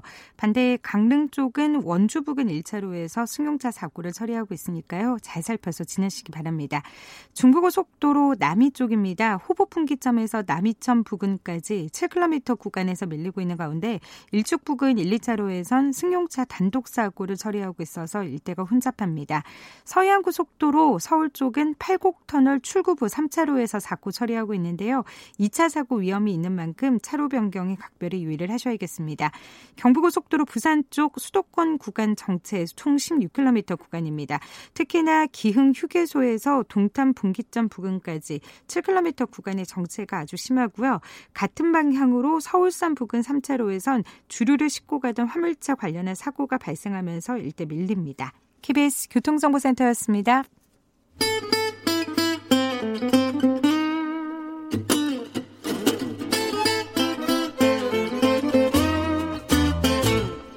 오태훈의 시사본부. 네, 정치 화투 이어갑니다. 더불어민주당 강훈식 의원, 자유한국당 김연아 의원과 함께합니다. 이제 민주당 쪽으로 가보겠습니다. 네. 더불어민주당 당권 레이스도 이제 본격적으로 시작되는 분위기인데요. 박범계 의원이 첫 번째로 당 대표 출사표 던졌어요. 네. 인물이 뭐 거의 20여 명 나온다고요? 20명 좀, 예, 뭐 지금 나오는 자천, 타천, 뭐 언론 이런 거 다 종합해 보면 20여 명 정도 되는 것 같습니다. 한국당은 인물이 없다고 지금 다들 그러는데 이쪽은 네. 20명이 넘는다고 하니. 아, 예, 아, 참 송구스럽네요. 또 바로 우리 이야기를 그렇게 해서. 근데 약간 몇 가지만 좀 보면 일단 더불어민주당의 3선 이상 의원들. 예. 이 이제 보통은 3선 정도 되면 초재선이야 이제 어, 뭐 밑에서 열심히 일하는 음. 그룹이라고 치면 3선 이상이 보면 당대표에 들어갈 수도 있는 것 아니냐라고 놓고 보면 총 39명이에요. 네. 비교적 사, 그 3선 이상이 많은 편입니다. 우리 음. 당이. 저희 당이 그래서 39명 정도 되고요. 그래서 뭐 어, 그런 분들이 다 아, 이야기가 될 수밖에 없는 것이 엊그저께까지 친하던 분들이 장관으로 두루두루 가셨어요. 예를 들면 아, 뭐 예를. 들면 네. 뭐 어, 김부겸 장관이라든지 아니면 김영춘 장관, 김현미 장관, 김영주 장관, 도종환 장관, 음. 홍종학 뭐 이런 분들이 같이 다 활동하시는 분들이 이제 장관으로 가셨단 말이죠. 근데 예, 이런 예. 분들이 삼선 정도 되면 대충 뭐 예를 들면 저도 나 또 제가 뭐 장관을 만약에 혹시나 한 삼선이 돼서 하면 같은 당의 김현 김연아 의원이 나도 당 대표 한번 해볼까? 음. 뭐 이렇게 생각하실 수 있는 거죠. 그래서 저는 좀 자연스러운 현상이다. 그리고 네. 집권당이고 더군다나 아 이런 표현이 좀 그런데 요럴 때 당 대표 하는 거 저를 전혀 잃을 게 없습니다. 어. 그러니까 당 대표 되게 어려울 때 하거나 예, 예. 뭐 이러면은 얻을 게 별로 없습니다. 당 대표의 대국민 이미지상에서 보면 네. 지금 어쨌든 물론 조심해야 되고 무거운 자리입니다만 음. 당의 지지율이 높고 또 여러모로 당을 잘 이끌어 나갈 수 있는 사람이라면 꽃길 걸을 수 있는. 그렇죠. 그리고 아. 어 어떤 의미로 집권당을 저희가 10년 만에 9년 만에 하게 됐으니까 청와대랑도 대화하고 음. 또 원내랑도 같이 소통하면서 이끌어 나가고 내각도 이적해 국회의원들이 많은 경우들이 많지는 않았거든요. 그래서 그런 것들을 다 고려하면 지금 당 대표 누구라도 3선 이상이면 탐낼 만 하고 네. 그래서 한 20명 정도 되는 거 아니냐 생각이 듭니다. 그 중에서도 좀 얘기들 나누시, 좀, 어, 저분이 됐으면 좋겠다라고 하시는 초재선급에서 추천하시는 분들이 또 있을 거 아니에요? 아, 예, 그, 그런 거 청, 그런 청- 얘기하면 예, 큰일 나죠. 나 정신 바짝 차려야겠네, 방송. 큰일 납니다, 아주. 그, 많은 분들이 이야기를 서로 하시고 있고요. 예, 뭐, 어, 뭐 지금 한간에는 김부겸 장관, 또 전해철 의원, 또 뭐 최재성 의원, 또 이인영 의원, 뭐 이해찬 총, 전, 그러니까 총리, 그러니까 이, 현재 의원, 그 다음에 또 박범계, 제일 먼저 박범계 의원까지 뭐 얼핏만 막 두루두루 말해도 쭉쭉 나올 수 있는데요. 네.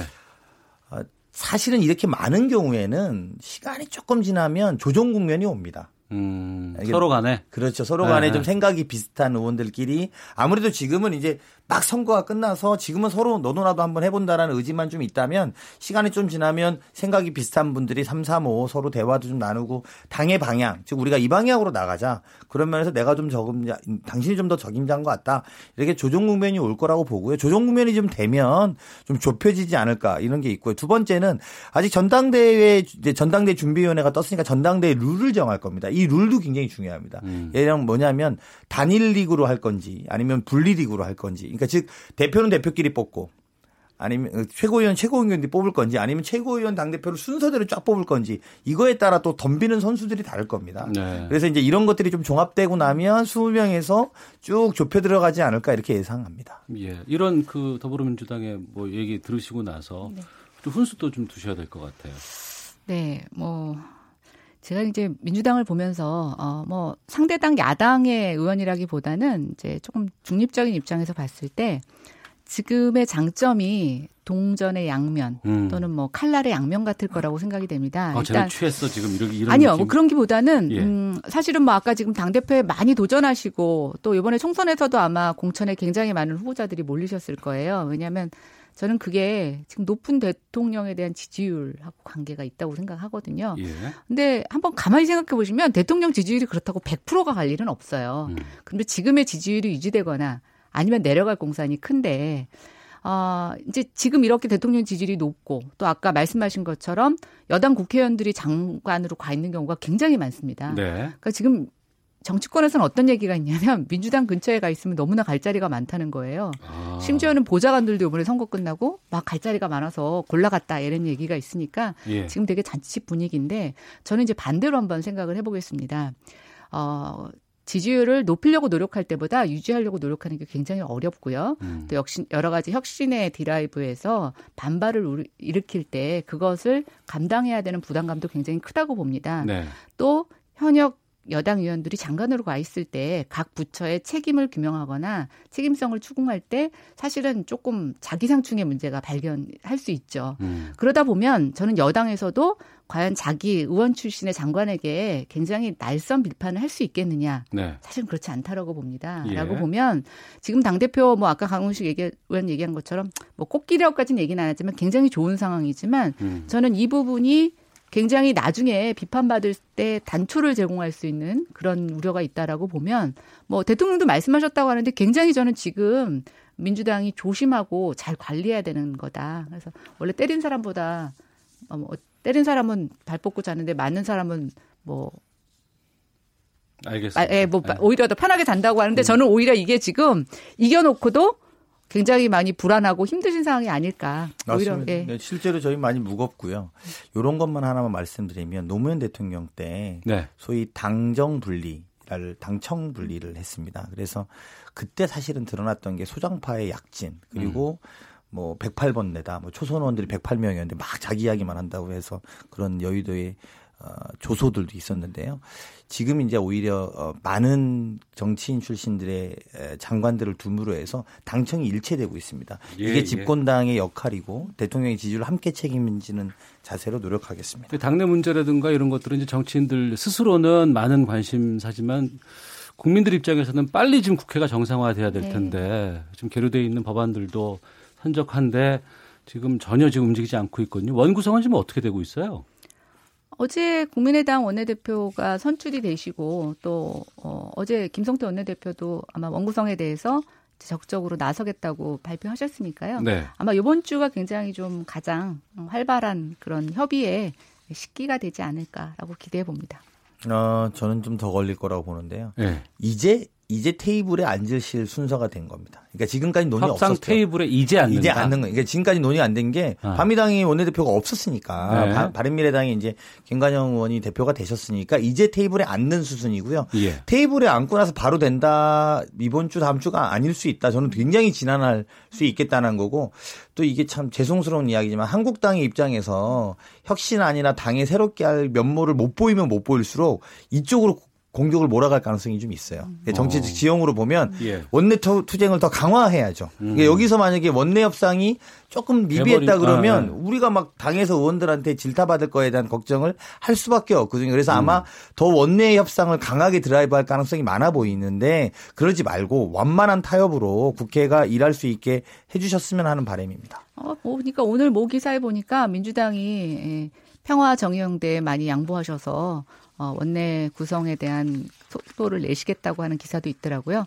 뭐 저희 한국당도 잘하겠지만 민주당이 조금 더 양보하시면 저는 뭐 훨씬 더 지금보다 속도가 붙을 수 있다고 생각합니다. 공석인 국회의장은 어떻게 해야 됩니까? 그러니까 그런 것들 때문에 이제 이런 건데 그 잘 고민하셔야 돼요. 이번에 재보궐 선거 10개의 민의도 한국당이 생각하셔야 되는 거예요. 그러니까 이게 여당한테 양보하라는 프레임이 아니라 국민의 민의를 잘 받드는 게 국회 역할이라면 10개 중에 9개인가 민주당이 됐잖아요. 그러니까 이런 부분에 대해서 잘 그러니까 지금 예를 들면 공석인 의장 또는 의장단 문제도 12개 중에 하나는 무소속, 아, 아 저기 제주가 무소속이, 아, 아니죠, 아니, 아니죠, 아니죠, 아니죠. 죄송합니다. 그러니까 네, 12개 김천이 중에서 무소속이었고, 김천이 무소속이었고, 한국당이 제로였고 네. 민주당이 아홉 석이었습니다. 근데 이런 민의에 대해서 국회에서 어떻게 화답하는 것이 지금 우리가 갈 길인지를 인정해야 된다는 겁니다. 즉 바꿔 말하면 일당이고 어, 국회의장 여당이었던 것을 벗어나서 했던 사례들은 거의 없습니다. 그렇다면 빨리 의장 선임하고요. 의장단 같이 놓고 그다음 상임위를 놓으면 될 문제인데 이 문제를 자꾸 패키지로 묶어서 의장을 줄 테니 당연한 건데 의장을 줄 테니 뭘 주자 이런 논리로 끌고 가면은 국민들의 민의에 다시 저항에 네. 아니, 직면하게 될 거다. 저도 야당 처음이라 네. 야당은 인생의 처음이라 그렇긴 한데 제가 처음에 국회에 들어와서 민주당 볼 때 민주당도 많이 그랬어요. 그러니까 지금의 야당이 아니 그러니까 저- 정치 구도가 제가 자세한 거는 뭐 여기서 말씀드리기 그렇지만 예. 야당이 뭔가 얻어낼 방법은 가끔은 이렇게 버텨야지만 얻어낼 수 있는 이런 대한민국의 정치 현실 예, 저는 그 부분에 아쉬움이 있다고 생각하고요. 어떻게든 이번에 새로 뽑으신 대표들은 저는 국민의 민의를 받아들이실 거라고 생각합니다. 예, 국회의장도 그렇습니다. 상임위원장 자리를 놓고서도 상당히 지금 말괄부 많이 하고 있는 상황인 것 같아요. 뭐 운영이라든가 뭐 이런 쪽에도 지금 논란이 많고요. 그 어떻게 아, 두 분은 지금 다 국토위 네, 저희는 둘 다 국토입니다. 그 김연아 의원님은 원래 국토위 전문 아. 비례대표 의원이셨기 때문에 네. 국토위를 들어오셨고 예. 저는 이제 운 좋게 운 좋게 선배들이 배려해 주셔서 국토위를 상임위를 받았습니다. 바뀌어요? 아니면 어떻게 돼요? 지금 뭐 일단 강 의원님은 어떻게 신청하셨어요? 희망 상임위는 써냈는데요. 예. 그 희망 상임위로 되고 안 되고는 국토위는 참고로 어 인기 순위 1위인 상임위가 국토위. 뭐 국회에서는 2위가 산자위, 어. 3위가 교문입니다. 왜 그런 거예요?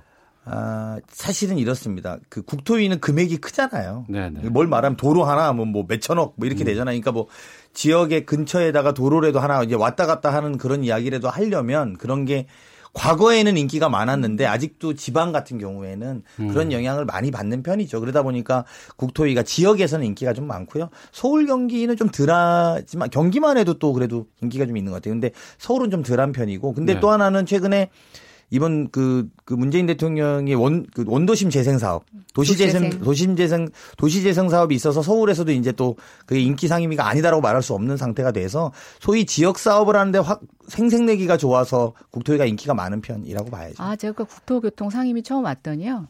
완전히 뭐 지역 위원들끼리 얼마나 치열하게 지역 예산 갖고 논의를 벌이시는지.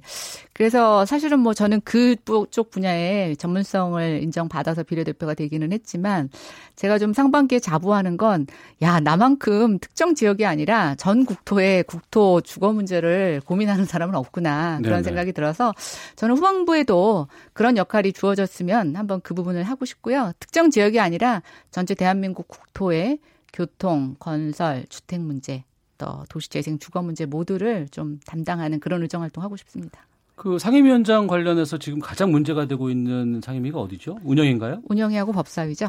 어. 아니죠. 아니, 운영위는 원래 사실 여당이 하는 여당이 거고 하는 건데 핵심은 야당을- 이거예요. 예, 핵심은 법사위랑 예결이었어요. 과거에는 보면. 어. 그러니까 법사위가 모든 상임위 법을 막으니까 이게 이제 야당이 해야 된다, 여당이 해야 된다 이런 쟁점이고 그러면 법사위 대신 예결위 예산을 다 주무르는 데는 또 야당이 돼. 약간 패키지 딜로 같이 묶여 있는 경우가 법사위 예- 예결이고요. 운영위는 여당이 늘 해왔었던 것 같고, 근데 그런 대신 또 반대로는 좀 인기 상임위들이 있습니다. 국토위라든지 뭐 이런 거는 야당한테 좀 내놔라 이런 음. 정도를 이야기해왔던 것 같아요. 과거에 보면. 알겠습니다.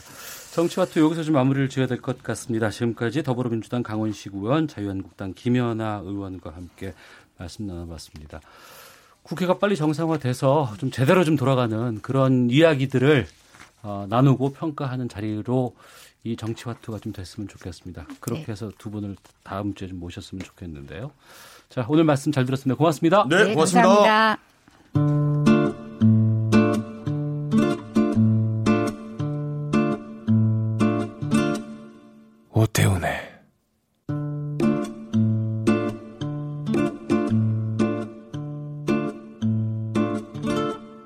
시사본부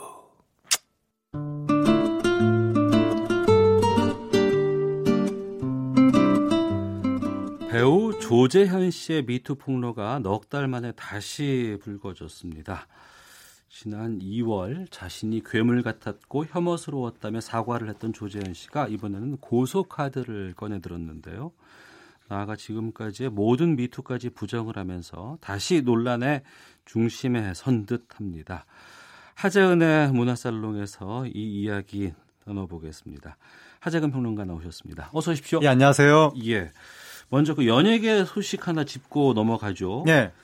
지드래곤의 특혜 입원 논란인데 이게 무슨 내용인지 좀 설명해 주세요. 예, 이게 이제 군대 문제라서 예. 네티즌의 공분이 일어나고 있는 사건인데 지드래곤이 예, 예. 이제 우리나라가 지드래곤 보유국이죠. 네. 그러니까 지드래곤이 세계적인 스타인데 음. 한국 사람입니다. 네. 네, 군대에 갔죠. 네. 그래서 사병으로 이제 복무를 하고 있는데 복무 잘 하고 있는 거 아닌가요? 어, 군대 가자마자 지금 병원에 갔다는 소식이 들려온 거죠. 어. 한 매체가 보도를 했는데 예.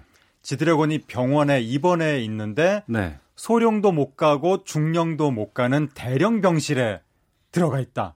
아, 장교 영관급 병실이 따로 소령도 있나 안 보죠? 되고 영관도 아니고 소령 중령도 안 되고 어. 대령만 갈 수 있는 대령 병실에 들어가 있다. 예, 예. 일반 사병이 여기 들어가는 것은 있을 수 없는 일이다. 어. 이렇게 주장을 했고 확인은 됐어요? 어떻게 됐는지? 아 거기에 대해서 이제 국방부 측에서는 대령 병실은 없다. 어. 그 1인실에 들어가 있을 뿐이다. 예, 예. 일반 사병도 1인실 쓸 수 있다. 어. 이렇게 해명을 했고 예. 그리고 휴가를 특혜로 음. 뭐두 달 동안 30일 이상이 휴가를 받았다는 식으로 지금 보도가 나오고 있는데 네. 엄청난 특혜라는 거죠. 근데 이제 지드래곤 씨 측에서 하는 말은 특혜가 아니라 지금 이제 수술을 한 건데 예. 근데 자신이 일반적으로 받을 수 있는 그 개인적인 휴가를 다 반납하고 병가로 받은 것이다.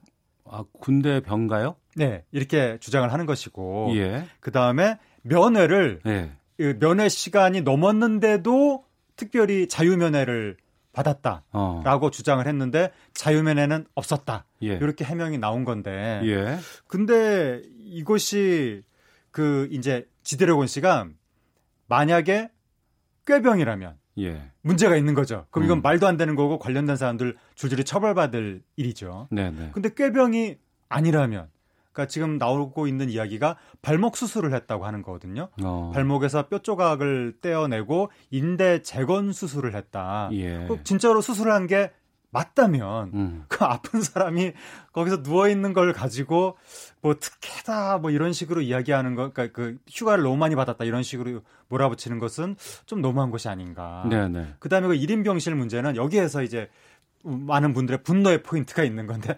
사병이 1인실 듣도 보도 못했다 이런 이런 식의 반응이거든요. 그리고 네. 이거 엄청난 특혜 아니냐. 음, 음. 근데 또 지드래곤이라는 특수한 사정을 생각을 해보면, 네. 그러니까 지드래곤이 세계적인 스타인데 여럿이 같이 쓰는 병실에 이 사람이 있다고 생각을 해보면 병원의 특성상 일반인들이 면회를 오잖아요. 네. 가족들이. 어. 일반인들이 막 왔는데 옆에 지드래곤이 누워 있다.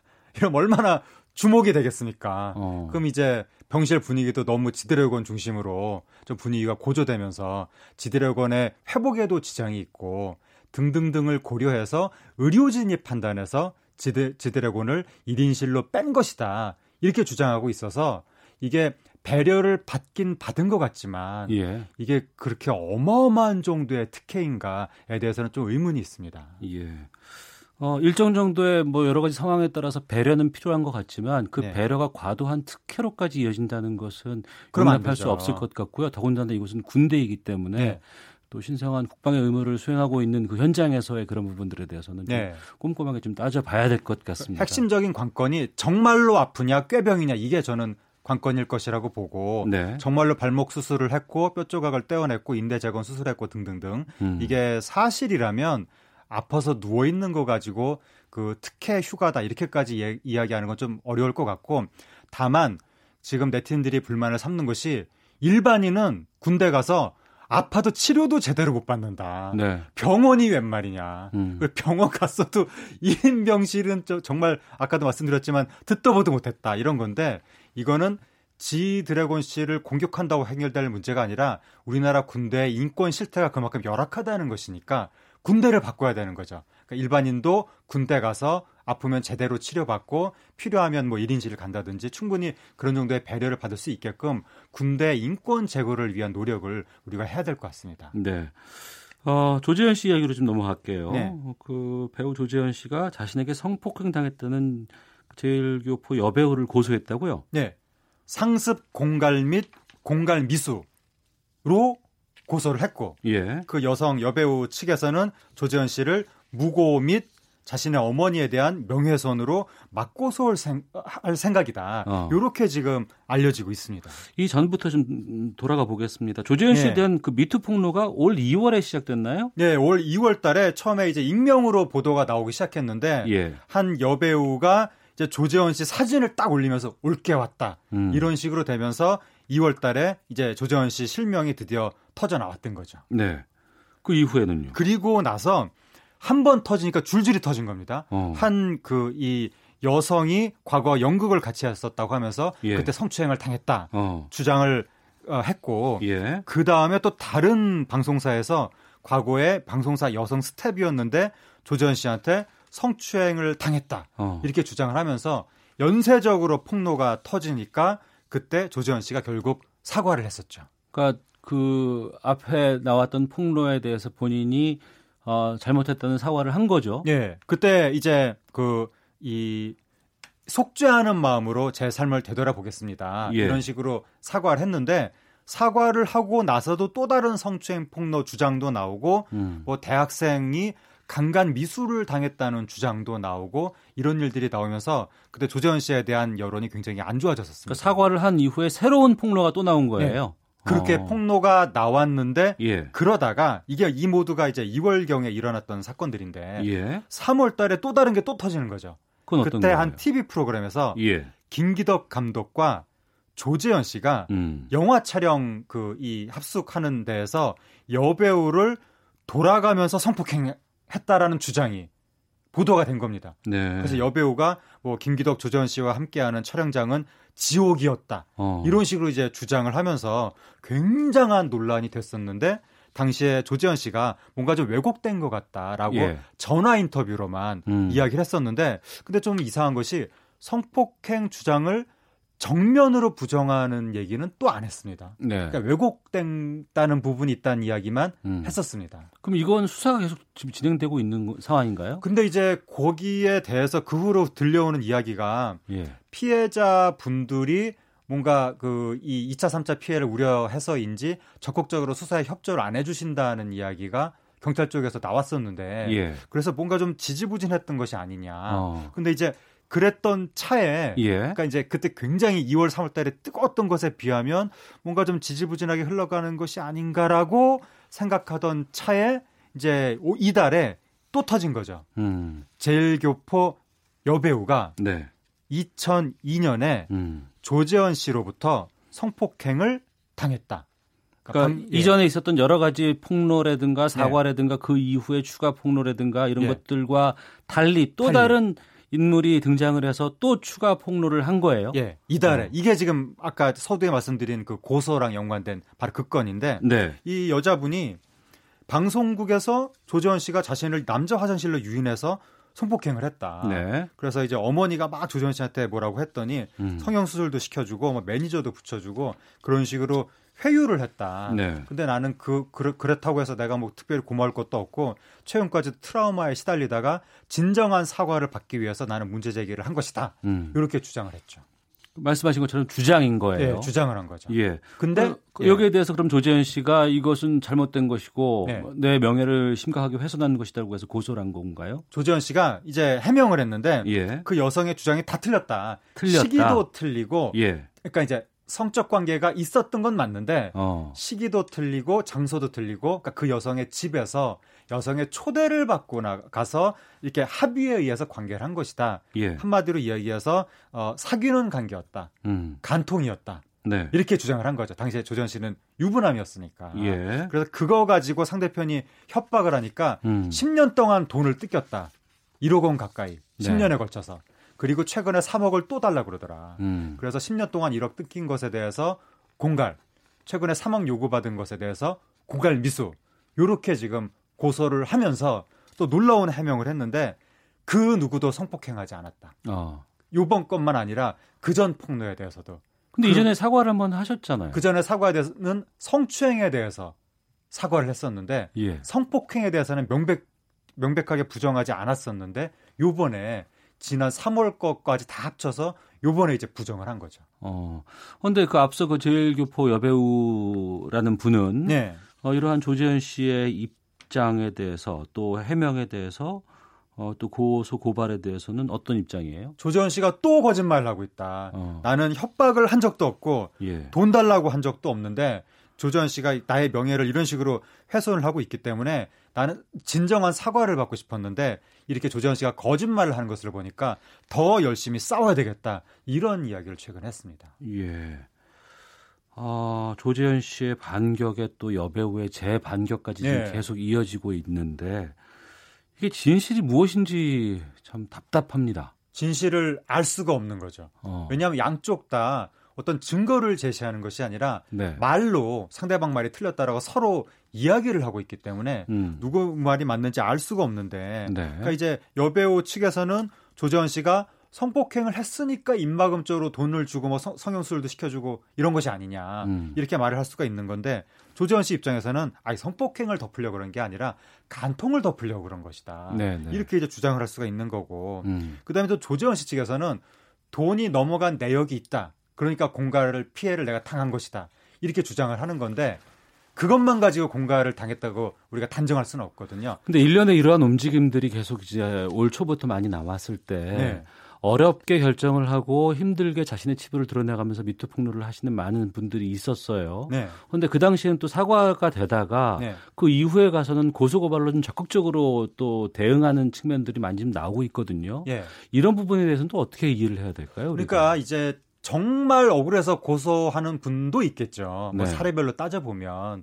근데 이제 조재현 씨 경우에는 조금 이상하게 느껴지는 지점이 뭐냐면 아까 제가 말씀드렸다시피 성폭행을 안 했다는 해명을 그 3월달치까지 합쳐서 왜 지금 할까? 어. 정말 안 했으면 내가 성폭행 하지도 않았는데 누가 나한테 성폭행했다 그러면 얼마나 억울합니까? 음. 그 당시에 이거는 부정을 했었어야 될 것 같은데 지금 부정하는 건 좀 때늦은 거 아닌가? 그러니까 그동안 법리적으로 뭔가 막 이렇게 좀 고심을 하면서 대응 방안을 모색했던. 것이 아닌가? 이런 추정이 있는데 뭐 어, 사실관계는 좀 더 시간이 지나봐야 알 수 있을 것 같습니다. 네, 문화살롱 하재근 문화평론가와 함께했습니다. 말씀 고맙습니다. 감사합니다. 예, 오태훈의 시사본부 여기서 마치도록 하겠습니다. 내일 오후 12시 20분에 다시 인사드리겠습니다. 안녕히 계십시오.